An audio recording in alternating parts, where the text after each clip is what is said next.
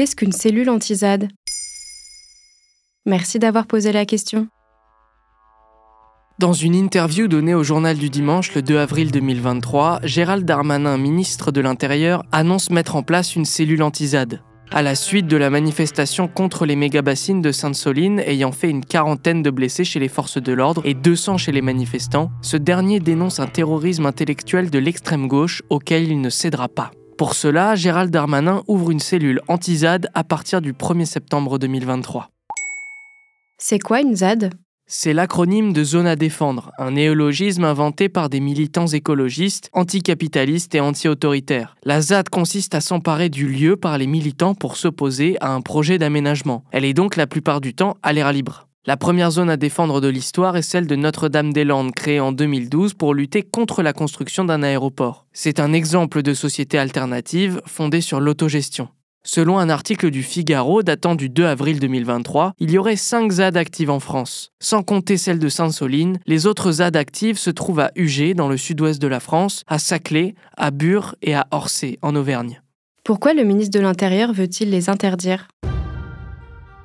Selon Gérald Darmanin, depuis le 16 mars 2023, 1093 policiers, gendarmes et sapeurs-pompiers ont été blessés dans les manifestations, toutes confondues. Il recense également 2500 incendies volontaires et 316 atteintes à des bâtiments publics. Il attribue ces infractions à l'extrême gauche dans l'entretien donné au journal du dimanche. Quand la violence, les casseurs et l'ultra-gauche s'en mêlent, alors il est du devoir des forces de l'ordre de dire stop. Je refuse de céder au terrorisme intellectuel de l'extrême gauche qui consiste à renverser les valeurs. Les casseurs deviendraient les agressés et les policiers les agresseurs.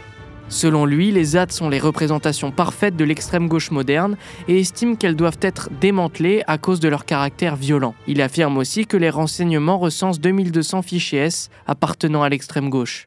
Et à quoi vont ressembler les cellules anti-ZAD L'objectif de cette cellule est de couper court à toute tentative d'occupation illégale sur le territoire, que ce soit sur le plan policier ou sur le plan juridique. Pour ce faire, le ministre de l'Intérieur va s'entourer de cinq juristes qui permettront d'accompagner les préfets afin d'empêcher la constitution de ZAD ou de les démanteler. La mise en place d'une telle cellule octroie également plus de droits aux forces de l'ordre dans le cadre de futurs démantèlements. Voilà ce qu'est une cellule anti-ZAD. Maintenant, vous savez, un épisode écrit et réalisé par Samuel Limbroso. Ce podcast est disponible sur toutes les plateformes audio.